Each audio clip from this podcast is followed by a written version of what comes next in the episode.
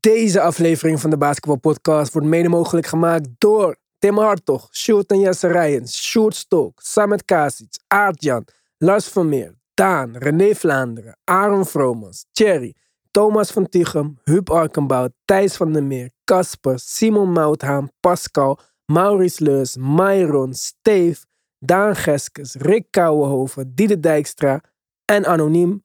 Speciale shout-out naar de GOATs. Robert Heiltjes, Yannick Tjongajong, Wesley Lenting, Robert Lute, Stefan Groothoff, Jan van Binsbergen en Tarun en Yannick. Free Agency is in volle gang, dus kom ons joinen in de groupchat als je dat nog niet hebt gedaan. Petje af wordt lid deze zomer. Er komen zoveel leuke dingen aan.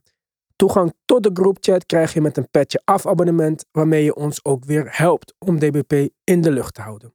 Als je extra podcast wilt of je wilt meechatten, dan kun je een abonnement nemen op onze Petje af. Petje.af slash de basketbalpodcast.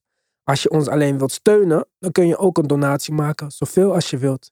Daarvoor ga je ook naar onze Petje af. Dat kan ook via debasketbalpodcast.nl en dan kies en luister op Petje af. Alle support wordt gewaardeerd. Let's go.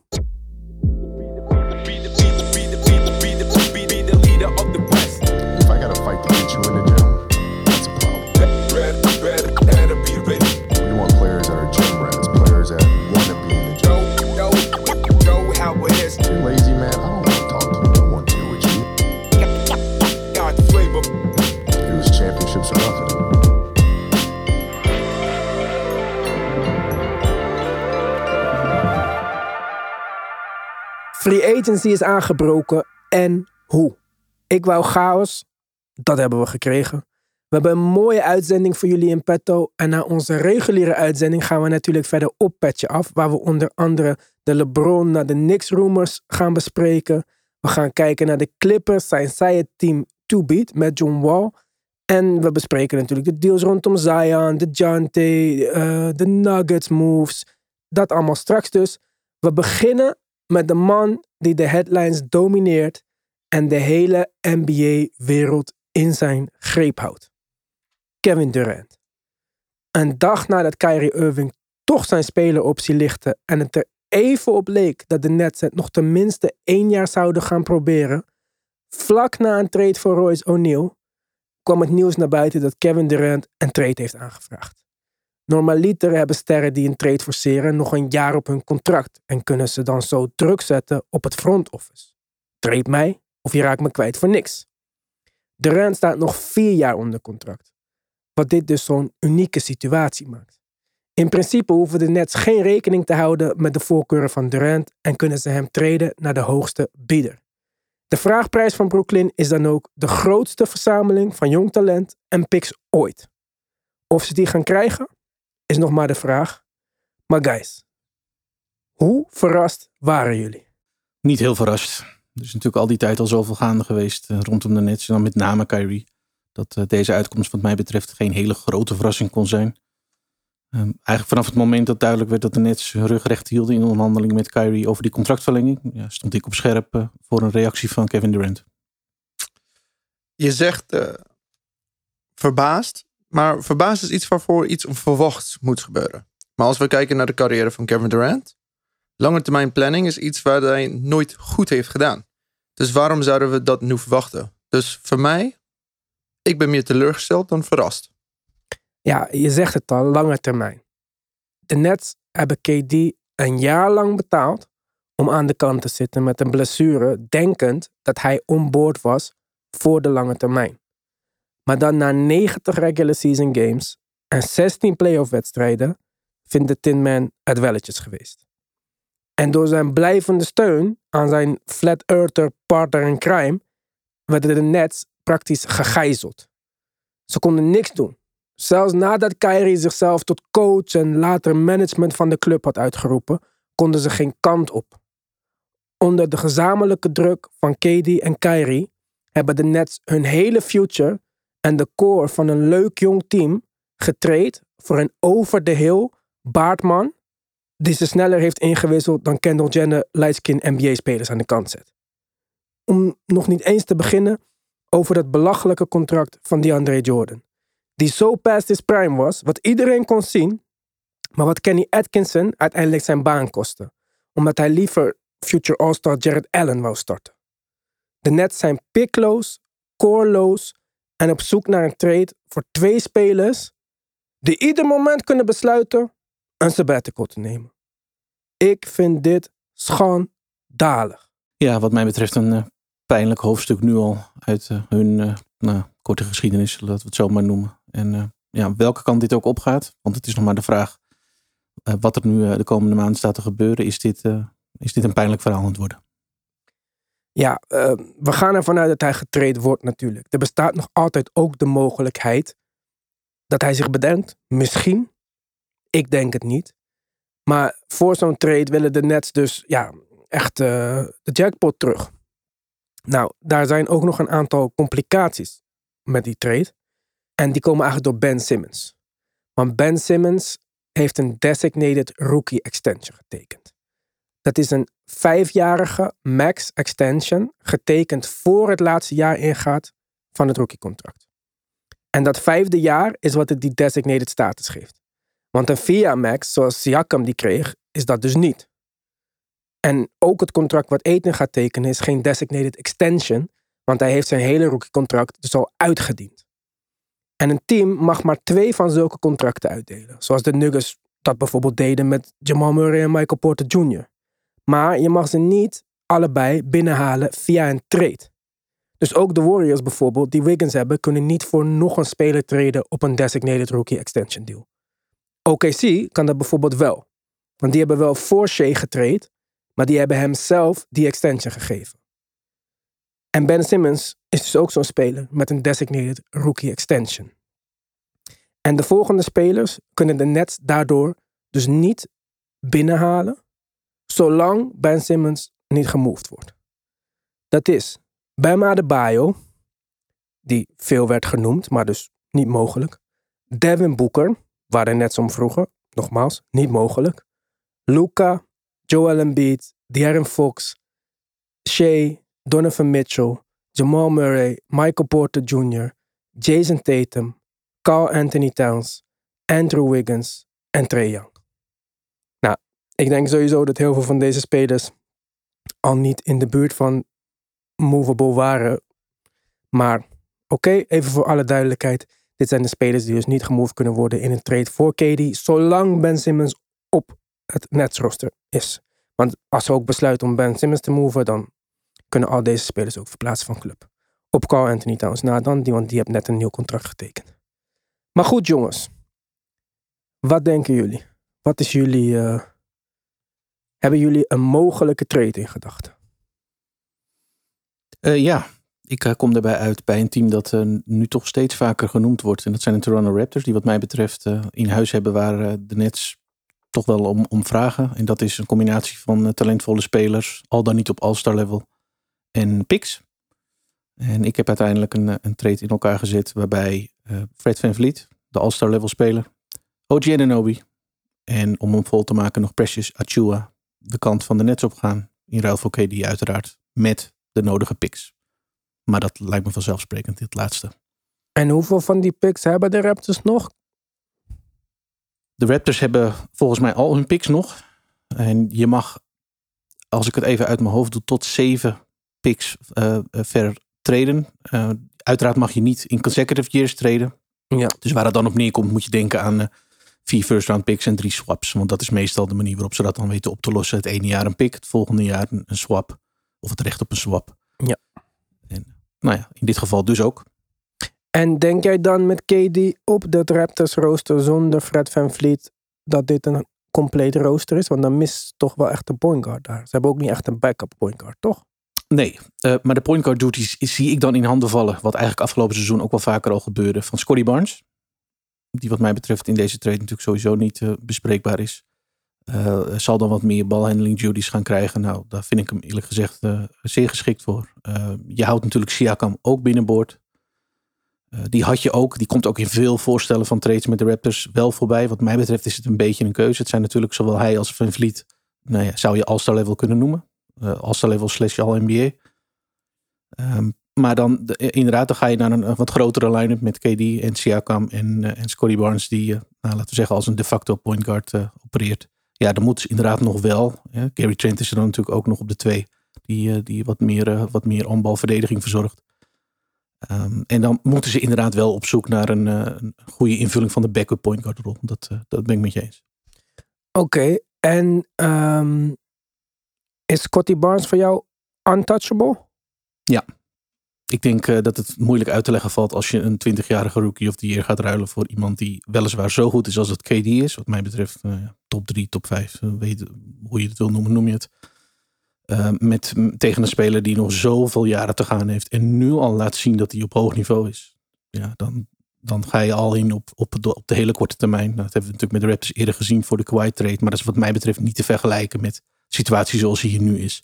Ja, Dus de Rozen en Peutel is wel ietsje anders dan de Rookie of the Year, zeg maar. Exact. En die waren, die waren allebei natuurlijk al, al wat ouder. En de Rookie of the Year is niet alleen Rookie of the Year, maar ook nog eens gewoon echt jong. Dus heeft nog zoveel jaren voor zich. En dat heeft KD, hoe goed hij ook is, niet. Dus ja, dat vind ik moeilijk uit te leggen. Ja. Oké, ja, ik heb nog één aanmerking dan op de pick swaps, op het pick swaps gedeelte, want ik heb natuurlijk ook naar een trade gekeken. Maar Ja. ehm, de Nets hebben hun eigen picks niet. En alle picks tot en met 2027 zijn al beloofd aan Houston of in een pick swap deal met Houston. Dus alleen voor 2028 kunnen ze vol- volgens mij nog een pick swap afspreken. Maar ja, je kan niet swappen als je niks hebt om te swappen natuurlijk. Ja. Dus True. ik weet niet of dat ook dan weer met de mindere pick die ze dan terugkrijgen van Houston in combinatie kan of zo, weet je. wel. Of het een soort van dating swap kan. Dat weet ik niet. Maar Nee, dat wordt wat technisch. ehm, maar ja, dat is wel, goed- dat is wel, het lijkt me wel belangrijk. Ja. ja, 2000, Dat, dat maakt natuurlijk wel verschil. ja, 2028 is in ieder geval straight up mogelijk. En ehm, ja, die andere, dat weet ik niet. Mark, ik weet dat jij erg je best hebt gedaan om eh, KD eh, terug in Oklahoma City te krijgen, maar dat dat uiteindelijk niet is gelukt. Was dat omdat je niet een goed genoeg pakket voor elkaar kreeg? Of omdat je gewoon niet waard vond wat je moest opgeven om KD weer binnen te halen? Eh, tweedelig. Eh, beide punten hebben wel een deel van het eh, verhaal. Natuurlijk, je kan niet Shea dan opgeven, want dat is deel van het hele pakket. En uiteindelijk, als je niet Shea wil opgeven, dan zit je in een probleem dat je uiteindelijk acht of negen, zes picks moet opgeven. Dan ook acht mensen van de roster. Je kan natuurlijk Dort niet treden. Je kan natuurlijk, dan heb je alleen eigenlijk Giddy, Holmgren. En dan is je eigenlijk de hele traject die ze ingaan Ja. voor niks. En wie weet, over vier jaar is het al weg. Dus eh, na heel veel vogelen, of misschien je Kyrie ergens erbij kon krijgen, daardoor dat je de salaries een beetje voor elkaar kon krijgen, is me niet gelukt. En ehm, dus ik ben uiteindelijk terug in de tijd gegaan. Terug naar een van jouw favoriete spelers, Uh-oh. Kawhi Leonard. Oh jee. En toen hij free agent was, sluit perfect aan bij de Raptors. Daarom wou ik tweede gaan. De eerste belletje die hij maakte toen hij free agent was, was naar welke speler? Kevin Durant. Kevin Durant. En natuurlijk, Durant speelt een beetje aan gevoel. Dus ten eerste de trade. Ik denk Paul George gaat naar de Nets met Norman Powell. En dan krijgen de, Rap, eh, krijgen de Nets ook de 2029 first round pick, unprotected. Ook de 2027 pick. En dan ze kunnen ook dan twee second round picks krijgen. Natuurlijk niet perfect, maar de Clippers kunnen niet veel meer opgeven, want alles gaat al naar OKC. Ehm, en wat de Clippers daar terugkrijgen is Kevin Durant en Joe Harris, die nog twee jaar op zijn contract heeft. Komt van een hele lange blessure af. Mhm. En uiteindelijk, ik denk, KD komt aan een plek.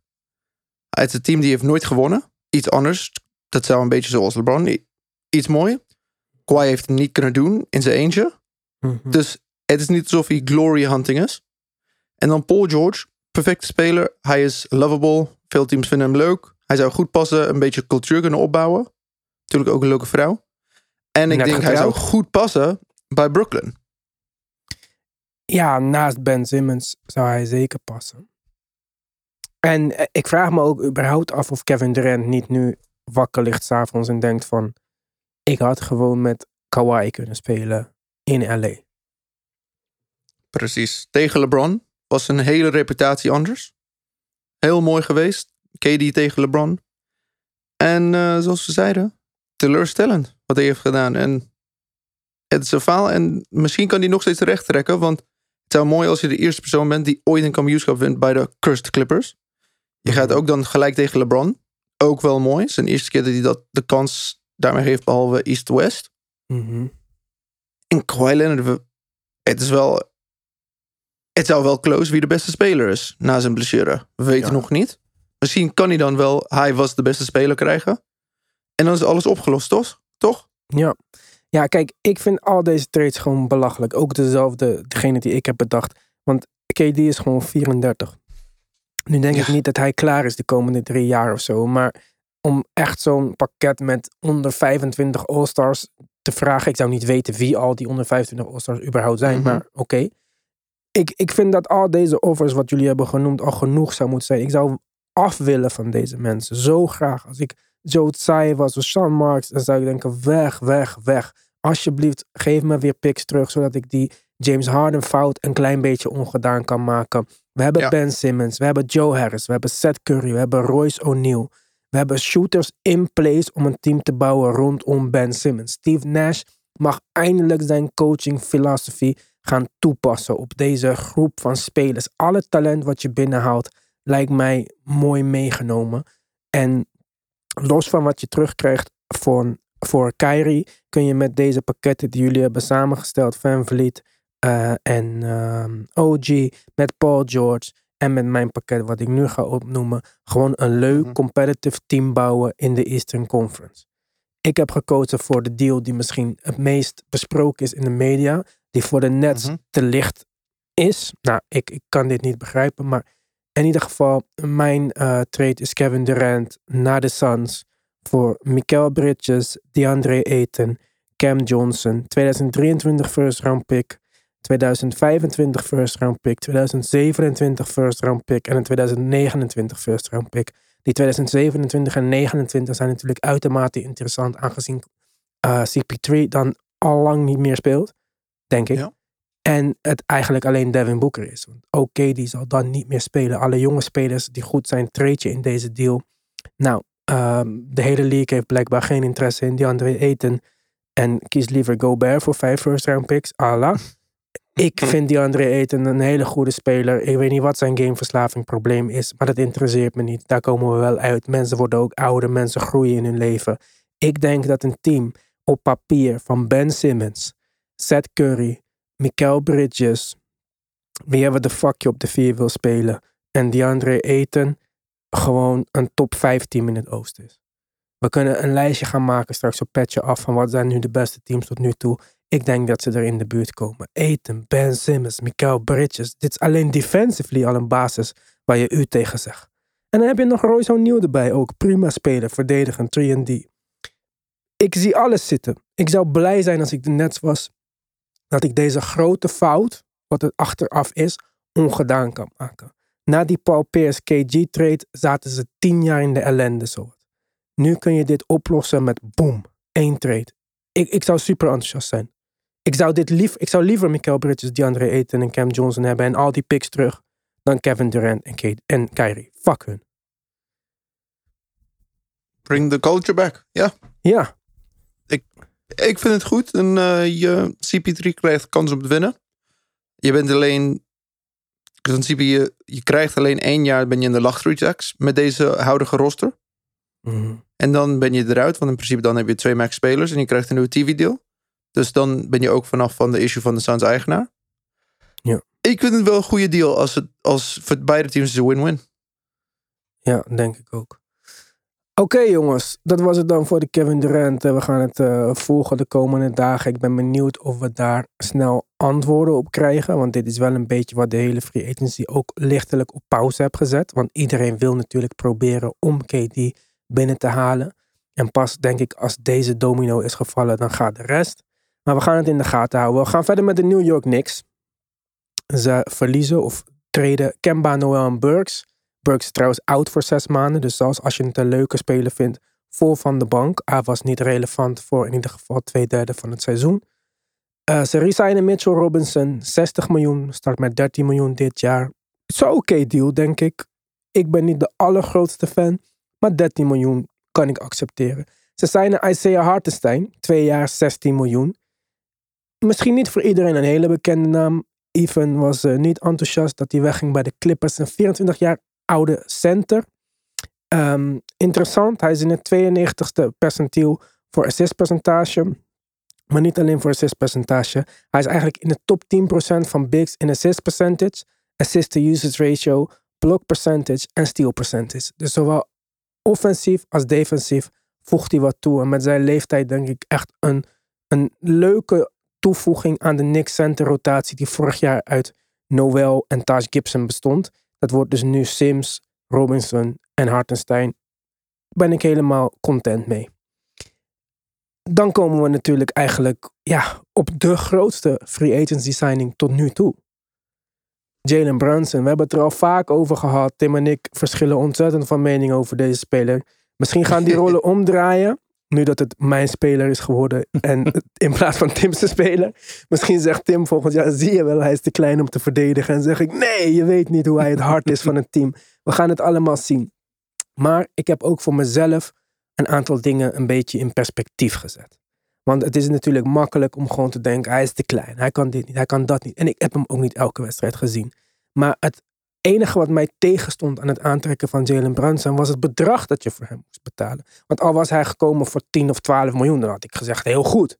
Dus wat precies de prijs is die ik goed vond voor hem, dat was iets waar ik over ging nadenken. En daar kwam ik niet echt uit. Dus heb ik de prijs die hij nu krijgt, proberen in een, in een ja, op wat meer met afstand te bekijken. Hij krijgt een deel van 104 miljoen over vier jaar. Uh, de rumors zijn dat het een aflopend contract is. Wat natuurlijk fantastisch zou zijn, want dat betekent dat hij in het laatste jaar het minste krijgt. Daar waar de salary cap waarschijnlijk nog hoger is. Hoe je het ook went of keert, hij zal of 24 miljoen in zijn eerste jaar krijgen of in zijn laatste jaar. En het contract gaat dan van 24 tot 27 miljoen. Of van 27 tot 24 dus. Als je dan even kijkt welke guards in de league dit soort bedragen verdienen. Dan heb ik een lijstje voor jullie. En bovenaan het lijstje staat D'Angelo Russell, 31,4 miljoen. De'Aaron Fox, 30 miljoen. Kyle Lowry, 28,3 miljoen. Mike Conley, 22,6 miljoen. Brogdon, 22,6 miljoen. Terry Rozier, 21,5 miljoen. Eric Bledsoe, 19,3 miljoen.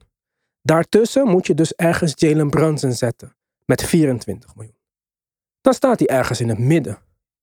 En dat vind ik hem misschien ook qua talent. Als hij al niet boven sommige van deze spelers staan die meer verdienen. Dus qua dat denk ik al, is oké. Maar dan gaan we nog even een stapje verder. We gaan kijken naar de geschiedenis van de New York Knicks. Mijn team wat me zoveel stress heeft gekost om fan van te zijn in mijn leven. Maar we gaan even terug naar de tijd dat Phil Jackson de scepter zwaaide in de Big Apple. In 2015 gaf Phil Jackson een 54 miljoen contract aan Robin Lopez.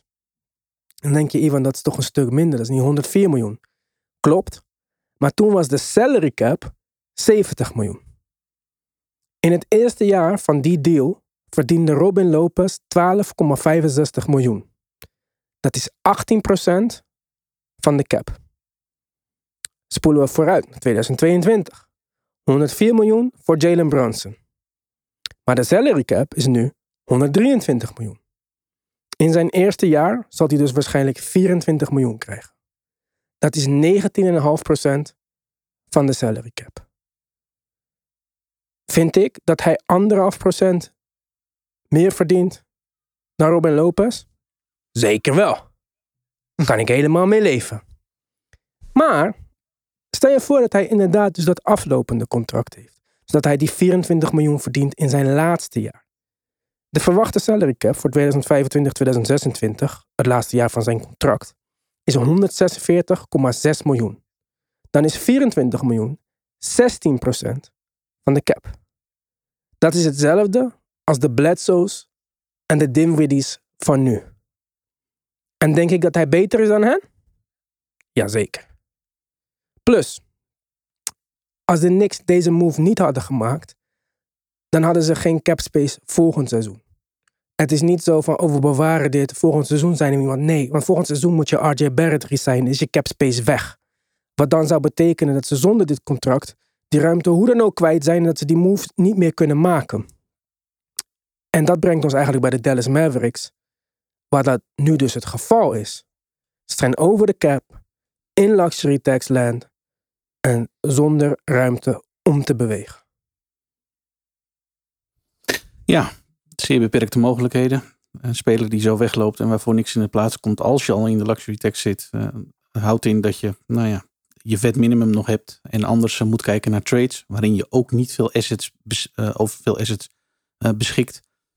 Dus dat is, dat is een lastig verhaal. Um, na het afgelopen seizoen heeft GM Nico Harrison natuurlijk direct aangegeven dat er twee prioriteiten waren dit offseason, waarvan topprioriteit Brunson was, maar de tweede was het bolsteren van de frontcourt. Rebounding was een issue. Christine Wood werd aangetrokken en, en recent JaVale McGee. Waarbij je wat dat betreft kan zeggen dat uh, dat deel kan worden afgevinkt. Maar dan heb je nog, nog steeds een guard die toch een grote rol op je team speelde. Die, die wegliep waarvoor niemand in de plaats komt. Die je kan oplossen met, nou ja, wat ik net zei, een veteran minimum. En anders moet je kijken naar trades. Een realistische trade optie in dit geval zou Dwight Powell zijn. Die natuurlijk twee centers voor zich ziet nu in één keer in de rotatie. Uh, dus ja, dan, uh, dat zijn natuurlijk niet hele overtuigende opties. En Dragic werd, al Goran Dragic werd al de hele zomer genoemd. Vorig seizoen, eigenlijk ook al als vervanger of als nieuwe toevoeging. Nou wil het gegeven dat wij nu aan het opnemen zijn op zondagavond. En dat het net binnenkomt dat hij is getekend bij de Chicago Bulls. Goran Dragic? Ja. Nee. Oh, Ja. goeie, goeie. Dus dat is een flinke, nog een flinke, wat mij betreft. Nee. Ja, ja, ja, flinke streep door de rekening van Waarom? de Mavericks. Die hun ultieme vervanger op een laag contract weggekaapt zien worden. Ik weet nog niet waarom. Ik zie het letterlijk net binnenkomen. Het is echt eh, vijf minuten oud. Dus ehm, ja, daarmee gaat natuurlijk eh, een andere, ander alternatief ook weer in rook op. Eh, en daarmee kom ik eigenlijk op mijn sleutel wat mij betreft voor komend seizoen eh, voor de Mavericks aan. Want dat is wat mij betreft dus nu Spencer Dinwiddie geworden. Die gaat zijn rol absoluut zien toenemen. Is natuurlijk vorige, vorige seizoen uh, halverwege het jaar gehaald in die, in die KP-trade. Daarin werd toen al gezegd, zou dit niet een voorsorteren zijn op een eventueel vertrek van Brunson, wat natuurlijk waar is.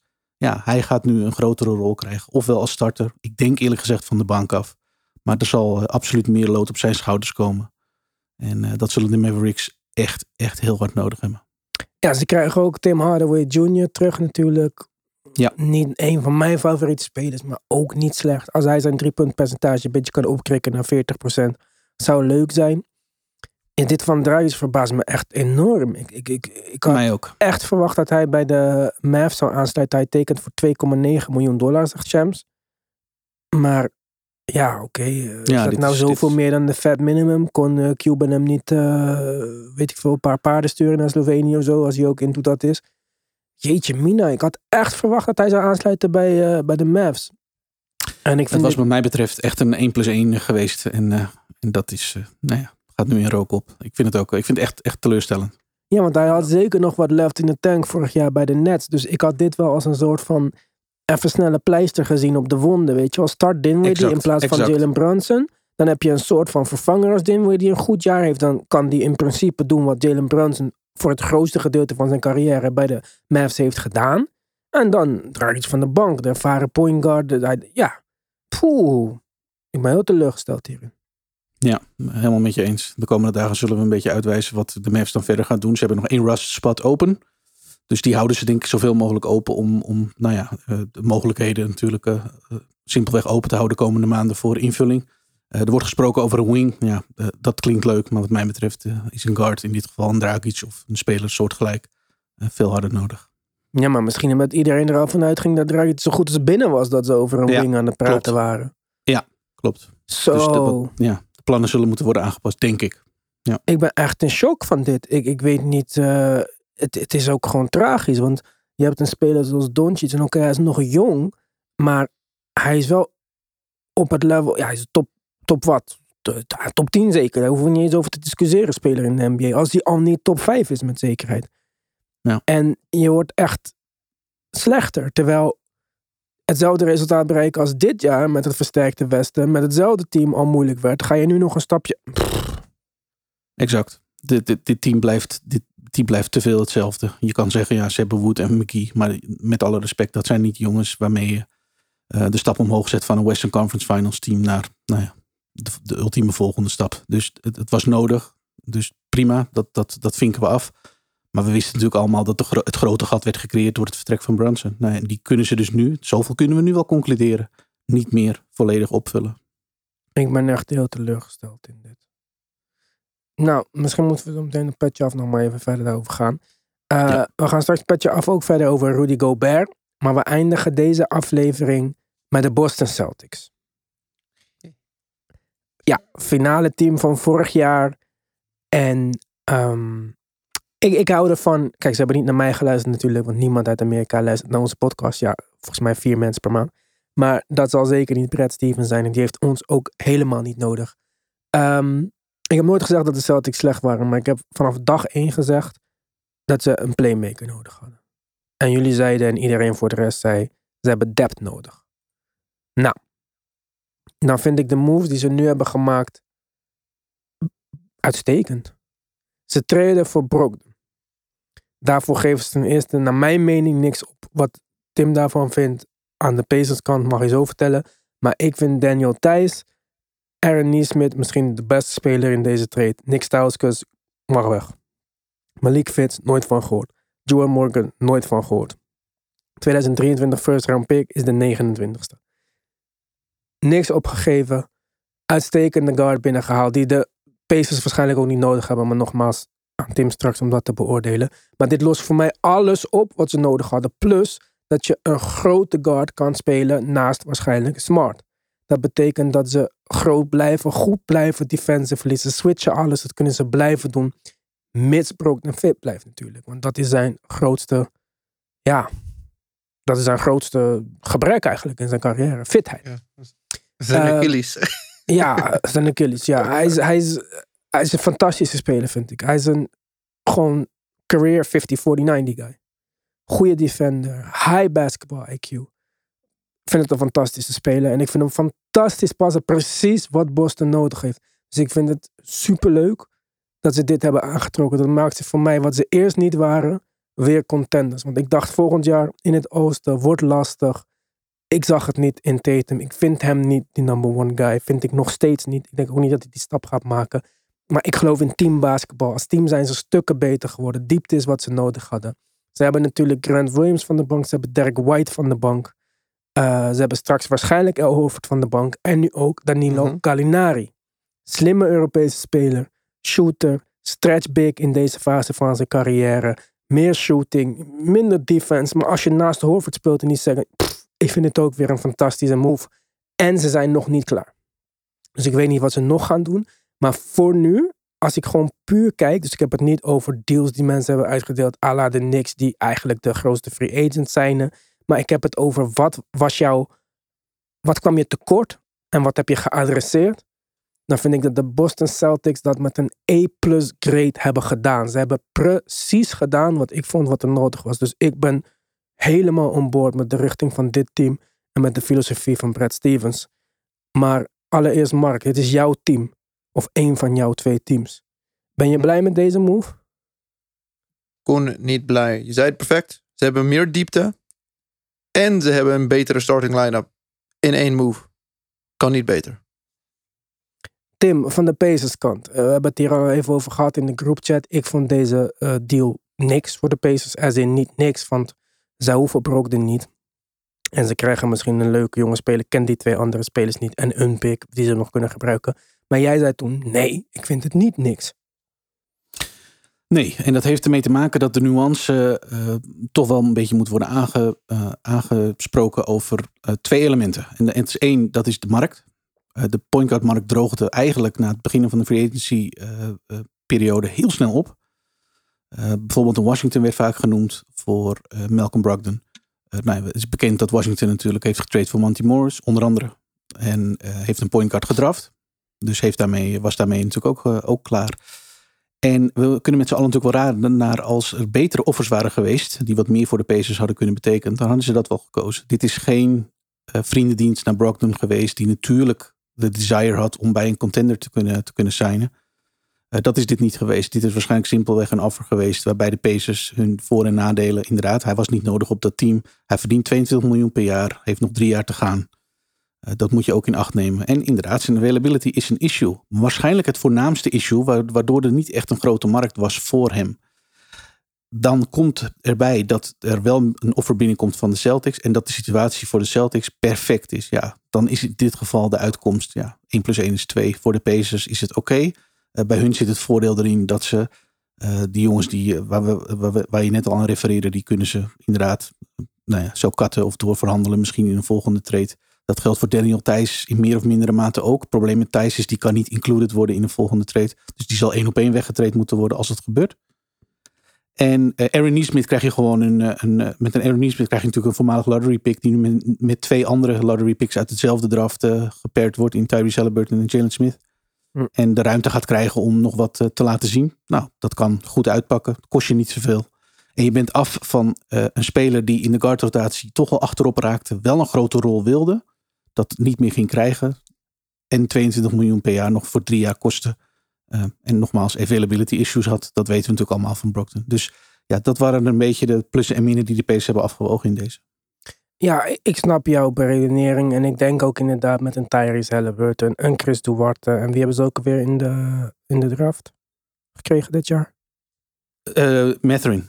Ja, met een 7-3 toch? Ja. Of 3-4, wat zei Een, een, eh, ik denk, ik verwacht een drie. Ja, en ze hebben natuurlijk Buddy Hield nog. Ze hebben een backup point guard. Dus, ja. Precies, dus. Ik, ik snap ook dat het misschien niet, het gemis niet groot is. En Brogdon gaat naar een contender. Daarmee doe je misschien ook een, geef je een goed zijn af naar de, naar de rest van de NBA. Van kijk, we zijn geen verkeerd team. We gunnen onze spelers. Net zoals dat de Spurs de John T. Murray iets gunden. Maar daar zullen we het straks een petje af over hebben. Dus ik snap het. Ik vond alleen van ja, ik, ik vind Brogdon zo goed dat ik had verwacht dat hij wel twee first round picks zou kunnen opleveren. En ik weet niet of Dallas die bijvoorbeeld hadden, maar twee first round picks van Dallas met bijvoorbeeld een Powell en nog iemand had mij echt ja, veel enthousiaster gemaakt. Mhm. Ja, ja het, pro- het probleem is, en dan worden we heel concreet hoor, dus laten we dat misschien eh, niet de hele tijd doen. Paul eh, is natuurlijk voor de Pacers totaal onbruikbaar, want die eh, hebben op de, op de front, in frontcourt al veel te veel spelers. Daarom, Ja. wat dat betreft, zou je kunnen zeggen, ja, Daniel Thijs is ook on, on, onbruikbaar. Ik verwacht eerlijk gezegd ook dat die, wanneer het kan, doorverhandeld zal gaan worden. Eh, dus het is, het is een beetje een heel specifiek verhaal. En, en ik denk gewoon dat we met z'n allen niet moeten vergeten. Op papier is Brogdon een fantastische fit. Ben ik helemaal met je eens. En ik ben het ook met jullie eens dat de Celtics, wat mij betreft, twee echt hele sterke moves hebben gemaakt. Eh, maar die markt van hem, voor hem was niet voor niets zo droog. Enerzijds omdat die point guard posities in de NBA al grotendeels waren ingevuld. Dat helpt niet. En anderzijds gewoon omdat hij, hij heeft gewoon de afgelopen jaren moeite om Ja. Nou ja, 60 plus wedstrijden te geven. En ja, Ja. als de Celtics dat goed kunnen adressen met een sterk team. eh, Hij hoeft daar niet een hele grote rol te krijgen. Ja, is het ook voor hem de perfecte omgeving. Dus het werkt aan beide kanten. Dat is het meer. Ja, hij moet fit zijn voor de playoffs. Dat is wat hij moet doen. Ja. Jongens, dat was het voor deze uitzending. We gaan verder praten op Petje Af. Ik zei het al over Gobert, over de LeBron rumors, over de Clippers. Ook een team die hele goede moves heeft gemaakt. We hebben een Zion contractverlenging en de John Murray trade. De Nuggets die het naar mijn mening weer allemaal hebben verpest. En die Lakers clutch mafia die deze hele league aan het verpesten is. Maar goed, dat is ook alleen maar een mening van mij. En ik weet dat we heel veel LeBron-fans hebben en Laker-fans. Dus ik wil jullie niet boos maken. Maar luister gewoon rustig naar wat ik te zeggen heb zometeen. Luister dat op Petje Af. Petje.af slash de basketbalpodcast. Voor nu zeg ik dankjewel voor het luisteren. Tot de volgende week. En anders tot zo op Petje Af.